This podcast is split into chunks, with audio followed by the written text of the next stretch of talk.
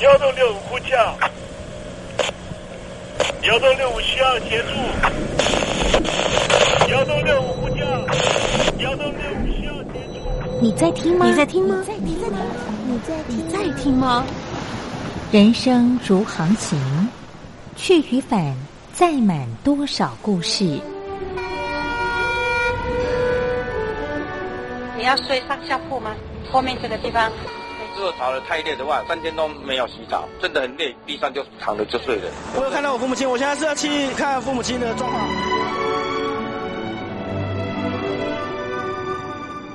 聆听故事湾，让每个故事找到属于自己的码头。我到了那儿以后，我们就往妈妈家去。我一到那边，就感觉我妈妈已经她能够活活下来都不容易。我知道，他没他没跟我讲，我也不敢问，好好苦。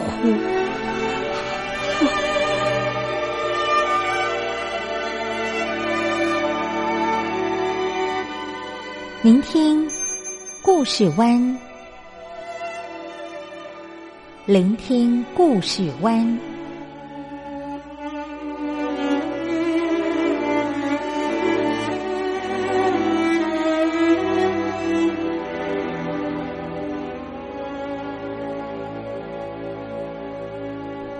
故事总有一个停泊的港湾。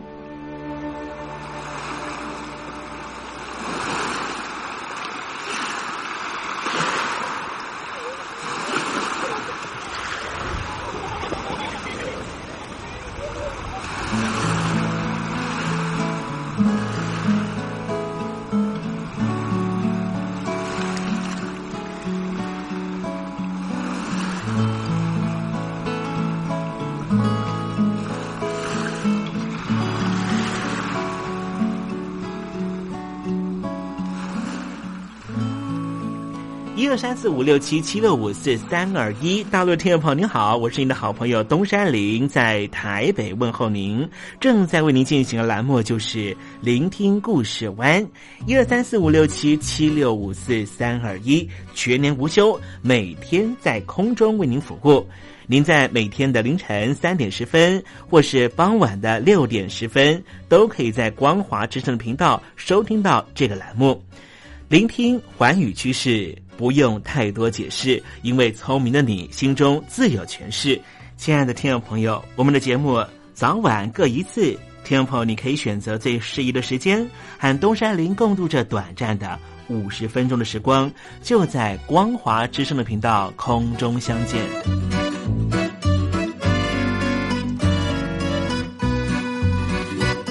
听众朋友，收听、聆听故事湾东山林的节目，到底能够听到什么样的内容呢？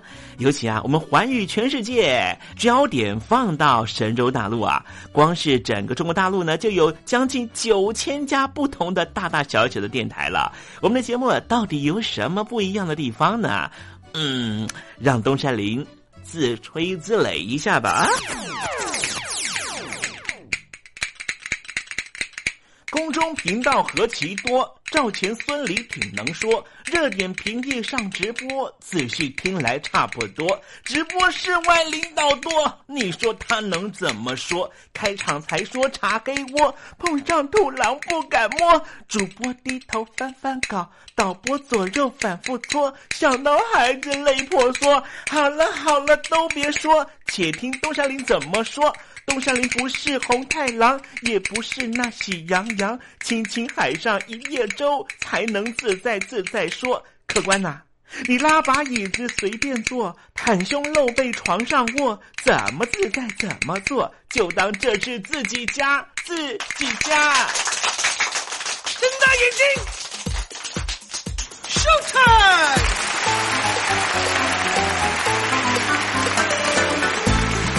听众朋友，你好，我是你的好朋友东山林，在台北问候您。正在为您进行的栏目就是《聆听故事湾》啦。为什么节目的开场要这样的隆重呢？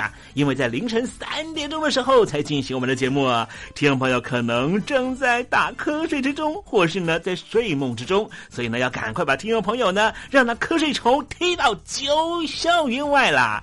听众朋友，今天的节目非常的精彩，千万不要错过喽。那么精彩的内容到底包含了什么呢？赶快让东山林为您报告。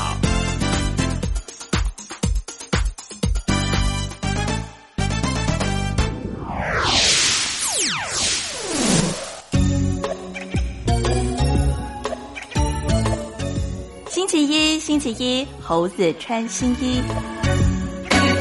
最近我看到了一则新闻啊，让我觉得心里头也蛮忧心的。他是讲到说呢，为什么呢会有出现那些鲸豚会搁浅的情况啊？主要的原因都是因为呢啊一些军用的声呐啊，在这个海底呢进行这个嘟嘟嘟的声音啊，让这些呢鲸豚呢都失去了方向了啊。啊，尤其最近呢，这个好像在啊东亚地区了哈啊，各式不同的国家的这个军事力量呢，都在彰显自己的这个啊拳头有多大颗了哈。当然啦，这些这个秀拳头呢，肯定呢啊都是一种这国力的展现哈。可是这些展现呢，确实呢，也造成了这一些啊大自然界的生物呢，他们的生活受到了影响。好，待会儿在时政你懂得的环节里面，我们来谈谈啊，在这个太平洋了哈，全球的这鲸鱼的数量呢啊，其实好像有一些回升哦。回升之后呢，哎，也引起了其他的一些团体的觊觎哦。什么样的团体会觊觎呢？待会儿再跟听众朋友分享。那么今天节目的下半阶段为您进行了另外一个单元就是文学星空哦。我的看病经验。台湾海外侨民最爱回台湾看病，在美国做一颗牙齿的根管治疗要六万新台币，回台湾做只要五千。如果有健保，只收两百元。常言道，牙痛不是病，痛起来要人命。大陆网红王老 Q 有回牙痛想看牙，没想到王老 Q 住在浙江第二大城宁波，看个牙也得等上一整天。我是王老 Q，那么礼拜天呢，我有空，终于去了医院啊，把我的这个牙齿啊给补上了。我发现一个问题，就是我家这边啊，乃至市中心的一些医院啊。这个医疗资源还是非常紧缺的。我礼拜六就去挂号了，然后突然发现，哎，这个号挂不上，因为有个医生请产假了啊，所以导致人手更少了。礼拜六的话就没有人上班啊，只能礼拜天去。那礼拜天就礼拜天吧，行吧。还好我聪明啊，礼拜天啊预约了个号，早点把这个病看好了。医生上班了，我就噗噗噗过去了。好呀嘛，那家伙一看，这里面那个医生就就一个在工作啊，然后休息区的椅子啊，全部啪啦啪啦坐满了患者啊。哎，我寻思市中心那个医院啊，预约，于是我就去查了资料啊。根据数据统计啊，二零一八年中国每千人口医生数是二点五九个，但是德国、澳大利亚那些发达国家他们有四个，然后在农村里面会更少，仅为城市的百分之四十五。哎呦，哎呦，哎呦！宁波的人均 GDP 排名占全中国的第十三名。看病这么难，看看首善之都北京怎么样？看看这家病啊，这简直他妈人山人海，这病人这么多啊，太吓人了，人山人海，那电梯都排班上不来。哎呀，我的天！哎呀，我的天！我的天哪！这医院这简直不像话。你看看等候就诊的人啊，庙会也没这么热闹啊，集会呀，什么游行也没这么多人。同志们、朋友们，千万别得病啊，得了病要了命啊！看吧。河南有个孝顺的孙女带着爷爷上医院，明明只是被蚊子咬一下，医生还是硬开了三种药。医生给开的药三种，这俩是每个两盒，这一个软膏是一个。医生的诊断结果是眼睛水肿是因为过敏，但是我爷爷又没有什么过敏的症状。如果是过敏的话，他不可能是在左眼的下面起一个包吧。哎呀。蚊子咬了一口，花了七十块钱。为什么乱开药？北京大学李林教授直指核心的说：医院要创收，老百姓没病开点药，小病当大病看，这一切都是为了钱。医院是要创收的，政府给特定的人群买单，所以大家都去啊，快大干快上的骗骗政府这笔钱。你一切医疗费用是医生决定的，现在医生要创收，小病给你大治，所以就整出很多检查呀，很多吃药都是浪费掉了。如果医生你国家给他一个体面的收入，他没必要折腾你干嘛呀？你没必要，你到医院去折腾干嘛呀？医生收入太低，那是因为四十年前邓小平主推的市场改革，政府削减了医院的补贴，医生被迫掉入这创收的陷阱里啊。北京中央不是说健康中国二零二零吗？领导人强调，人民健康是民族昌盛和国家富强的重要标志。怎么就一个新冠状肺炎病毒就击溃了医疗系统？自由记者陈秋实从武汉带来的第一手报道。大家好，我是陈秋实。如果你到医院，你明知道你就算到了医院，你也住不了院。你也做不了检测，那你还去医院干嘛？中国以前老说我们不要关心蛋糕分的均不均匀，我们先把蛋糕做大再讨论怎么分蛋糕的问题。现在就是他妈蛋糕不够大，不够分呢。如果你是医生，有有一万几万人病人找你要做检测要做鉴定，你手上只有一百个几百个检测盒，你怎么分？所以就这东西不够用，很多病人就在家里面，就是跑了五六家医院，没法。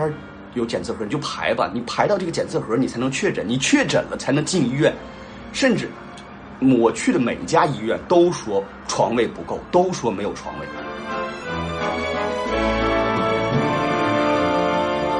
这一次我们暂时战胜了新冠状病毒，趁着下一场病毒还没有来之前，一起解决医疗问题吧。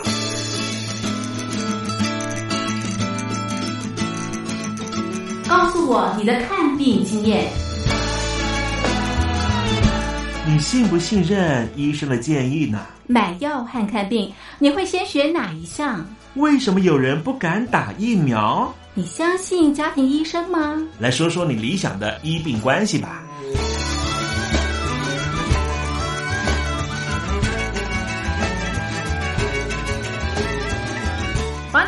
写下来，寄到台北邮政一千七百号信箱，或是寄到 lily 三二九小老鼠 ms 四五点 highnet 点 net。我们会抽出十份可以让你穿越屏障、吸取新知的知识接收器，让你充分感受到学海无涯、万分自由的喜悦。告诉我你的看病经验。现在，请习近平同志讲话。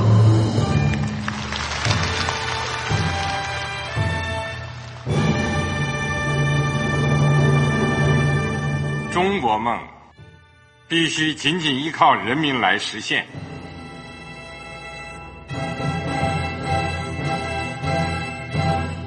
好国民得关心家事、国事、天下事。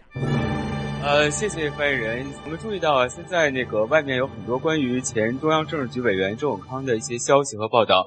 我不知道发言人对这个事情有没有什么可以呃透露、可以披露的？国家对于公事啊。不是什么东西都要公示的。我只能回答成这样了，你懂的。那么作为天津市来说，每年要偿还的这个公路建设的贷款量有多大？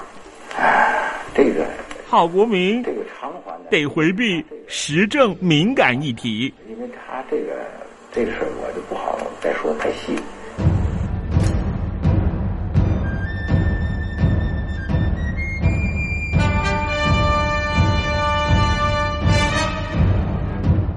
我们要坚持人民当家作主，坚持人民主体地位。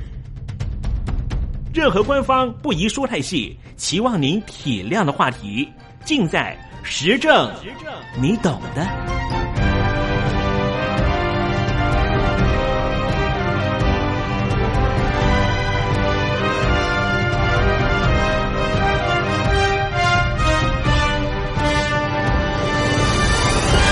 我只能。回答这样了，你懂的。那些官方无法为您说太细的事情，就让东山林为您详细的说明白。天婆早上好，晚上好，正在为您进行的栏目就是聆听故事湾。此刻为您进行的环节就是时政，你懂的，一同关心焦点话题。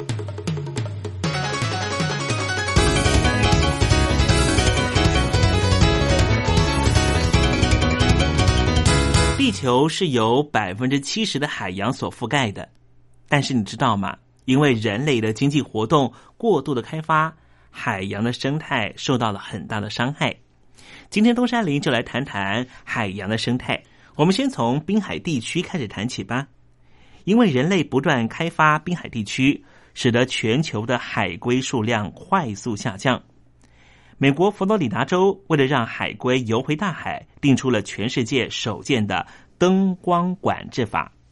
在沙滩刚刚孵化的小海龟。天性是朝着日光或是月光爬向大海的，但是如果海滨城市的住户灯光太亮的话，海龟会有点 confuse，反而往陆地的方向爬过去。这就是因为滨海的住宅和旅游设施的开发，让这些小海龟的方向感受到了干扰，所以往内陆爬，最后不幸被车碾毙，或是被猫狗咬死。佛州因此在一九九七年订定了灯光管制法，要求政府检讨新建筑和街灯对于保护海滩漆黑的效果，确保小海龟能够顺利的抵达大海。佛州对于海龟的保育行动已经收到成效。根据佛州霍布湾国家野生动物保护区新公布的资料。二零一三年八月中旬，在保护区内发现了一千一百四十七个绿蜥龟的卵穴，比起二零一一年五百四十三个增加了一倍以上，创下了全新纪录。而在佛州的阿奇卡尔国家野生动物保护区，到了二零一三年八月二十一号为止，共发现了一万零四百二十颗绿蜥龟的卵穴。超过了二零一一年的六千零二十三个。美国是在一九七八年把绿蜥龟列入濒临危险的动物保护名单，捕杀被视为违法行为。关心完滨海地区，我们继续来关心的是在海里头的生物。座头鲸向来是被视为濒临危险的动物，但是根据最新的研究。澳洲海岸的座头鲸数量有明显回升的趋势，显示座头鲸保育有成，渴望从濒危名单中除名。其实，美国在二零一五年的春天就宣布，全球大多数地区的座头鲸数量都回升了，因此不需要再特别保护。澳洲的莫多大学鲸豚研究小组在《海洋政策》杂志发布的报告表示。从二零一三年开始，澳洲东岸的座头鲸数量每年大约增加百分之十，西岸则是增加百分之九，增加的速度是全球之冠。目前，澳洲东岸的座头鲸数量已经恢复到先前的百分之六十三，西岸则恢复到先前的百分之九十左右。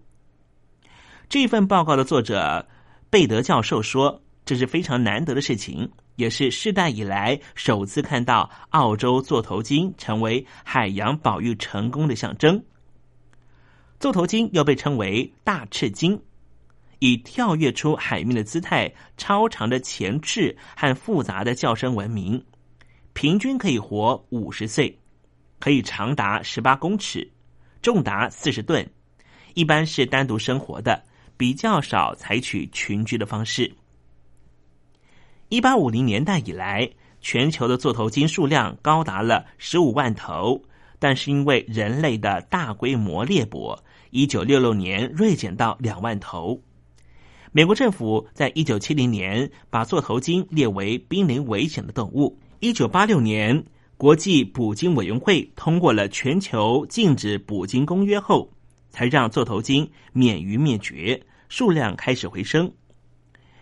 美国国家海洋及大气总署在二零一五年春天的时候表示，接近半世纪的保护，预估全球有九万头的座头鲸。大多数地区的数量都回升了，因此建议把十种座头鲸从濒临危险的名单中剔除。接下来恐怕要讨论的就是能不能够进行商业捕捞。二零零五年的六月，国际的捕鲸委员会表示，通过了不恢复商业性捕鲸活动的决议。这可以说是保育人士的福音。不过，英国和挪威这些支持恢复商业性捕鲸的会员国就非常不满意了，希望取消禁令。传统捕鲸国家说，鲸鱼的数量逐渐增加，禁令已经过时。但是，事实真的如此吗？有五十五年历史的国际捕鲸委员会，在一九八六年公布了捕鲸禁令。约定，当鲸鱼的数量回到历史数据的一半以上，才会允许恢复捕鲸行为。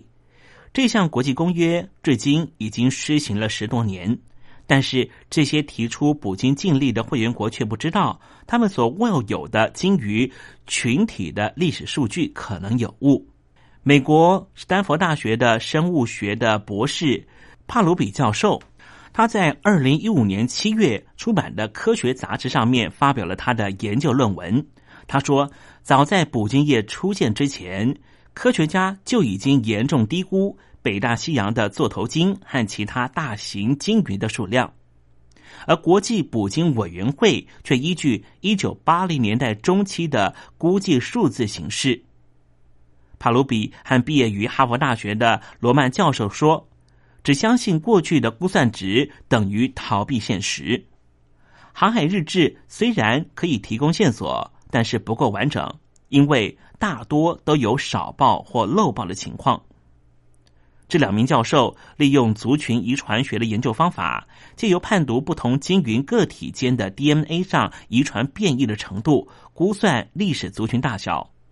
他们把研究重点放在北大西洋的座头鲸、长须鲸。小须鲸上面，这三种鲸类在十九世纪中叶到二十世纪初受到大量的捕杀。研究结果推算，在捕鲸业出现之前，北大西洋有九十万头座头鲸、长须鲸和小须鲸，族群规模之大，令人无法想象。以座头鲸为例，国际捕鲸委员会根据过去捕鲸业的记录估计。北大西洋座头鲸的数量历史高峰是两万头，而现在已经有一万头。但是帕鲁比和罗曼教授从一百八十八头座头鲸取出的 DNA 推测出，北大西洋的座头鲸的数量恐怕是国际捕鲸委员会的估计值十倍以上。卢帕比表示，小型族群会因为近亲交配而降低遗传上的差异。而大型族群的遗传变异就会非常多。他的研究结果显示，如今的座头鲸遗传变异是因为捕鲸业航海日志估算出来的十倍，也就是说，过去座头鲸的族群非常大。推测北大西洋的历史高峰应该有二十四万头。如果依照这样的推算，全球的座头鲸数量曾经多到一百五十万头。这是国际捕鲸委员会十万头的估计值的十倍以上，而须鲸的 DNA 分析也得到一样的结果。根据捕鲸业的研究，北大西洋曾经栖息过四万头须鲸，国际捕鲸委员会则推估现在已经有五万六千头。但是帕鲁比和罗曼教授以两百三十五头须鲸的基因进行比对，发现捕鲸之前的实际族群数量大约是三十六万头。这个结果也是国际捕鲸委员会估计的将近十倍以上。而分析了八十七头小须鲸的 DNA 样本之后，也发现捕鲸活动开始之前，北大西洋的小须鲸族群至少有二十六万五千头。这也是国际捕鲸委员会所估计值的两倍以上。帕鲁比表示，从这些数据，我们必须回头检视捕鲸业的记录是否完整，是否有大量的捕杀鲸鱼却没有留下记录的情势。捕杀鲸鱼源自于市场需求，鲸鱼油可以用来做灯油、蜡烛、肥皂、香精；金须可以用来做鞭子、妇女的束缚和仪器中的配件。而小须鲸的肉在挪威、日本或是其他地方是非常有经济价值的。挪威从建立实施以来，就无视于反对捕鲸国家的批评声浪，持续进行捕鲸行动。从一九九零年代中期开始，挪威鲸鱼的加工业已经储存了超过六百吨的冷冻鲸油，更在二零零一年决定对日本出口数百吨的食用小须鲸油，这是十多年来首宗鲸鱼产品的国际贸易行为。而日本则是因为一九八六年国际捕鲸委员会允许日本以科学研究为目的。在南极洲和北太平洋捕杀鲸鱼，日本每年以研究为名捕杀了五百头左右，而在捕捞其他渔业过程中误捕鲸鱼的数量大约是一百二十头。日本的这种行为已经在二零一五年的柏林大会上面遭到反对捕鲸国家的谴责，认为日本不应该把研究用的鲸鱼拿来食用，但是。日本的捕鲸立场始终坚定。二零零二年国境捕鲸委员会年会上面，日本官员声称，捕鲸在日本已经有一千年的历史，禁止捕鲸是冒犯了日本的传统文化，不让日本人吃鲸鱼肉，就如同不让澳洲人吃肉饼和牛排一样。日本当局还认为，鲸鱼竟然是水产资源，就不能够光只是保护。捕捞数量过多的鲸是有助于海洋生态平衡的。国际捕鲸委员会的成立，原来是为了利用鲸鱼类的资源，然后因为保育意识抬头，更基于捕鲸业的进步，才转而成为评估全球鲸类分布的组织，对于现存鲸鱼的数量加以控管保护。一九八六年，国际捕鲸委员会虽然宣布全球暂停商业性的捕鲸行动。但是，仍旧公然的允许一年一次的宰杀和贩卖五百五十头北大西洋小须鲸，还承诺在鲸鱼数量恢复到原来容纳量的百分之五十四的时候恢复捕鲸行动。而今，国际捕鲸委员会所估计的鲸鱼数量已经接近恢复捕鲸的边缘。但是如果以帕鲁奇的分析结果来看，历史族群实际上有二十四万头，在未来的七十年，捕杀座头鲸是根本不可能应该被允许的。海洋生态系已经严重的衰竭。根据二零一五年五月发表于《自然》的一篇报告文章指出，商业性的捕鱼已经使得百分之九十的海洋尾鱼、鳕鱼以及大型的掠食性鱼类消失。鲸鱼也是属于大型掠食性的海洋生物，它们的消失对于海洋生态系是很大的打击。比方说，鲨鱼和杀人鲸会捕食座头鲸，一旦座头鲸数量太少，很可能对于这些掠食者造成影响。因此，鲸鱼消失可不是独立事件。二零一五年国际捕鲸委员会年会虽然暂时让鲸类免遭屠杀，但是鲸鱼保育工作还是有漫长的道路要走。这些生活在地球上已经有五千万年的大型哺乳类动物，能不能够继续在海洋悠游？命运竟然是交托在人类手上？难道人类真的是万物之灵？万物？都得给人类使用吗？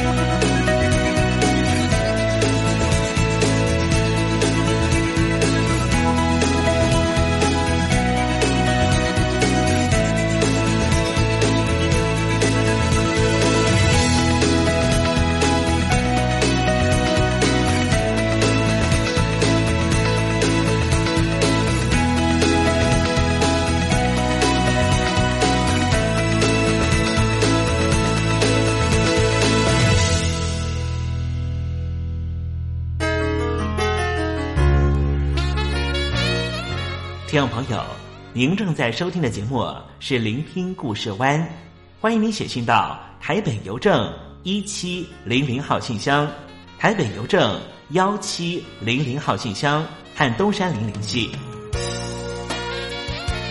东山林就是东边的山里有只麒麟的东山林，东山林等候您的来信哦。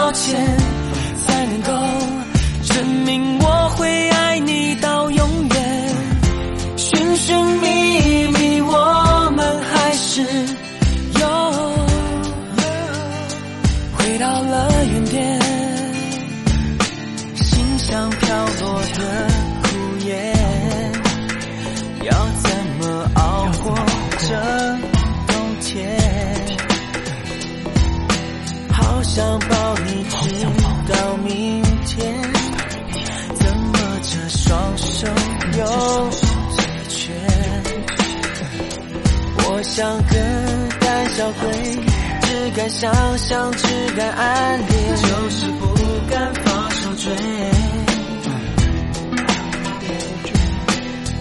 难道要很多考验还要很多抱歉才能够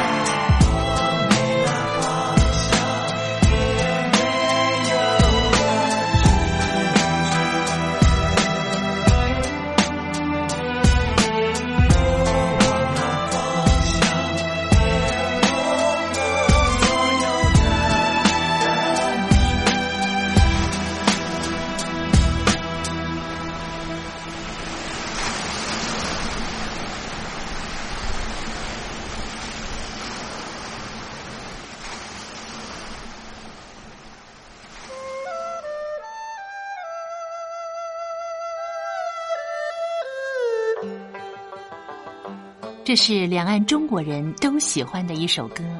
小城故事多，充满喜和乐。如果主持人播错了速度，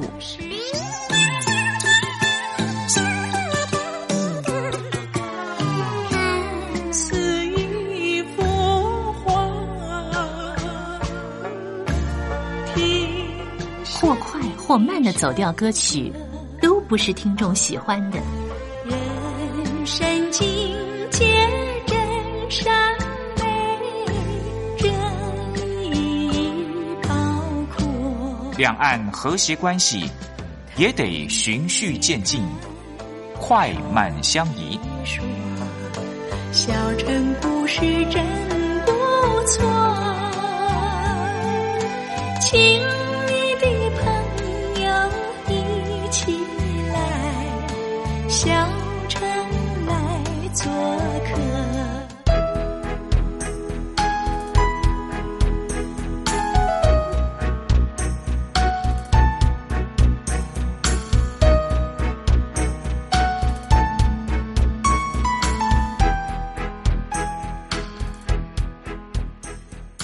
活中少不了知性的真，生活中少不了理性的善，生活中也少不了感性的美。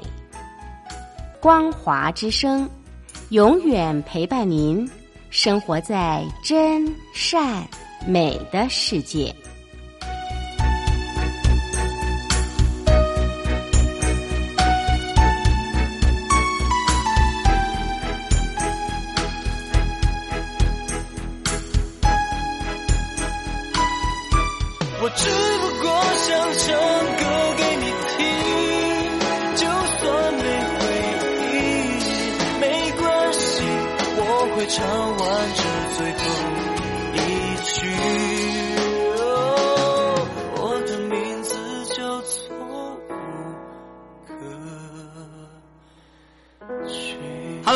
的听众朋友，你好，没错，我就是吴克群。不管你现在在做什么，不管你现在在哪里，吴克群和光华之声在台北问候您。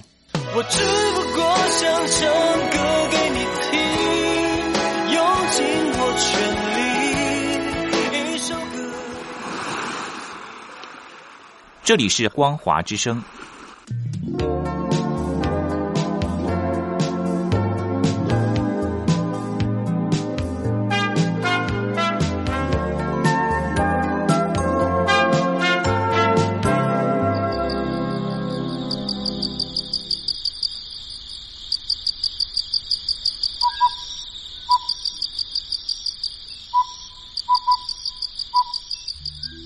文学有着教化怡情的作用。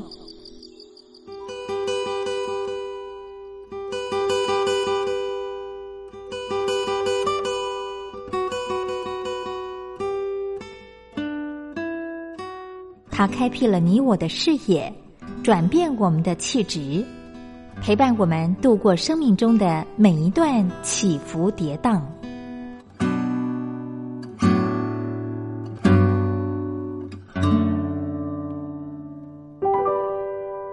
东山林邀请您一同进入文学星空。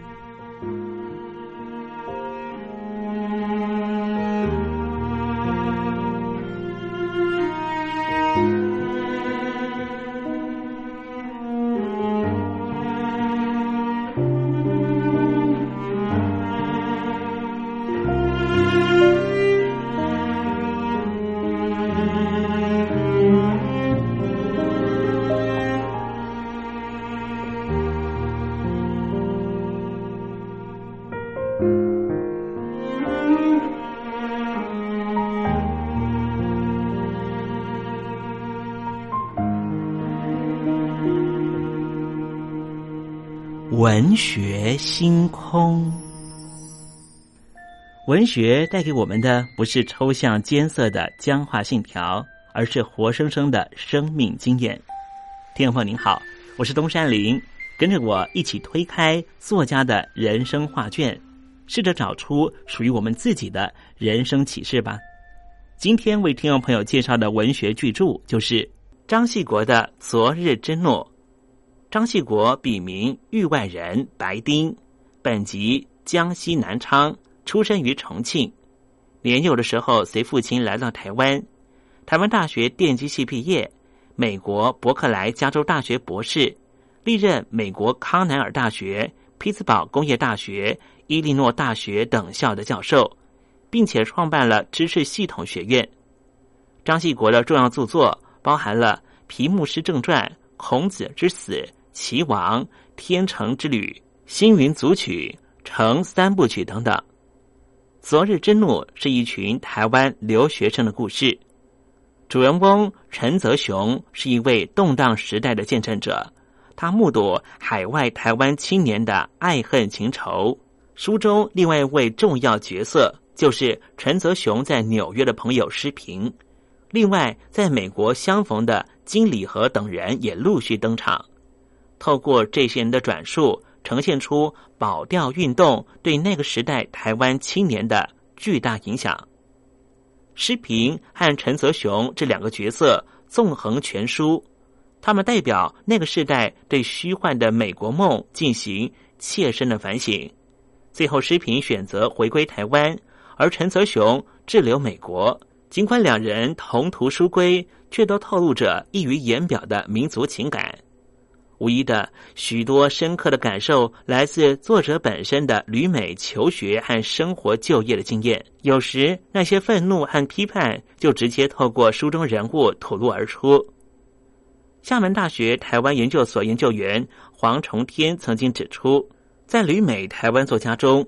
张系国作品中所表现出的根意识和其他作家有所不同。如果说余丽华的创作大多描写根的失落，那么我们从《昨日之怒》中看到的更多的是对根的追寻。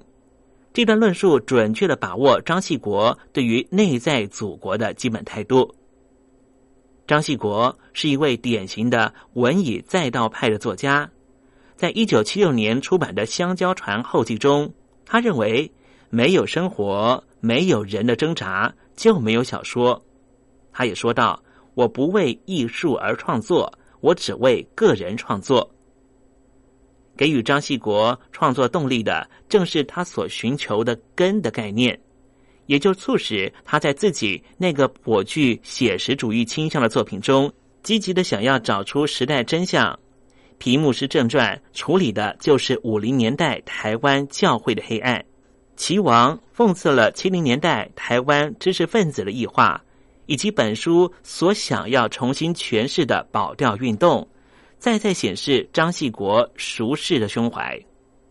张信国另外一个重大成就展现在科幻小说创作中，他的《成三部曲》。虽然称不上是完全成熟的中国式科幻小说，不过以《弃子》同城像一篇而言，其中丰富的预言性、气势非凡的场景描写和令人佩服的时空向度，已经成为台湾当代科幻小说的里程碑。好了，听众朋友，今天的文学星空为您点亮的文学名著，就是张系国的《昨日之怒》。希望听众朋友能够拨冗阅读。当我们真实的进入这本书的情境，透过反省思索，一定可以获得踏实的心得。文学星空，我们下回见。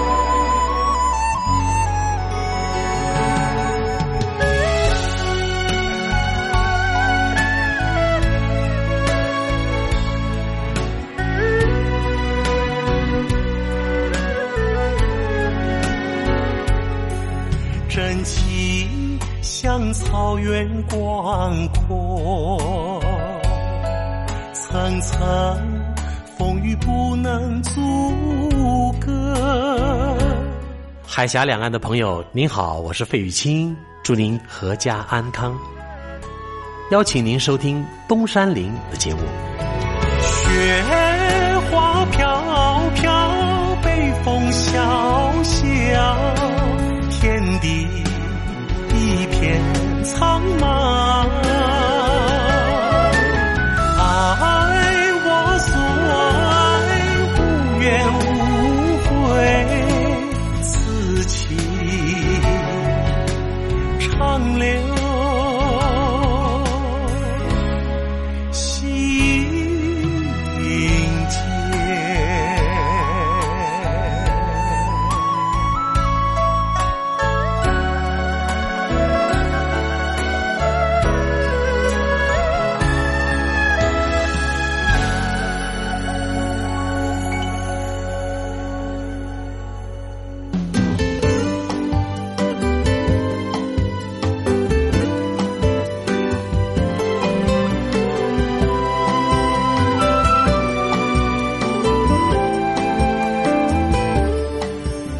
时间又到了要说再见的时刻。无论今天东山林给了你什么样的情绪延伸，再见总是要说出口的。但是，我最亲爱的小伙伴，你知道吗？比起再见，其实我们更擅长想念。每一次的再见，都是为了下一个再相聚，不是吗？我没办法确知明天还会不会在这里见到你。都说了，人世间的所有相遇都是久别重逢。不管说再见之后，你会遭遇什么人，会见到什么样的风景。如果你愿意的话，东山林每天都在这里等你。再请您和我分享你的一路精彩，好吗？再见了，我最亲爱的你，我们不见不散，拜拜。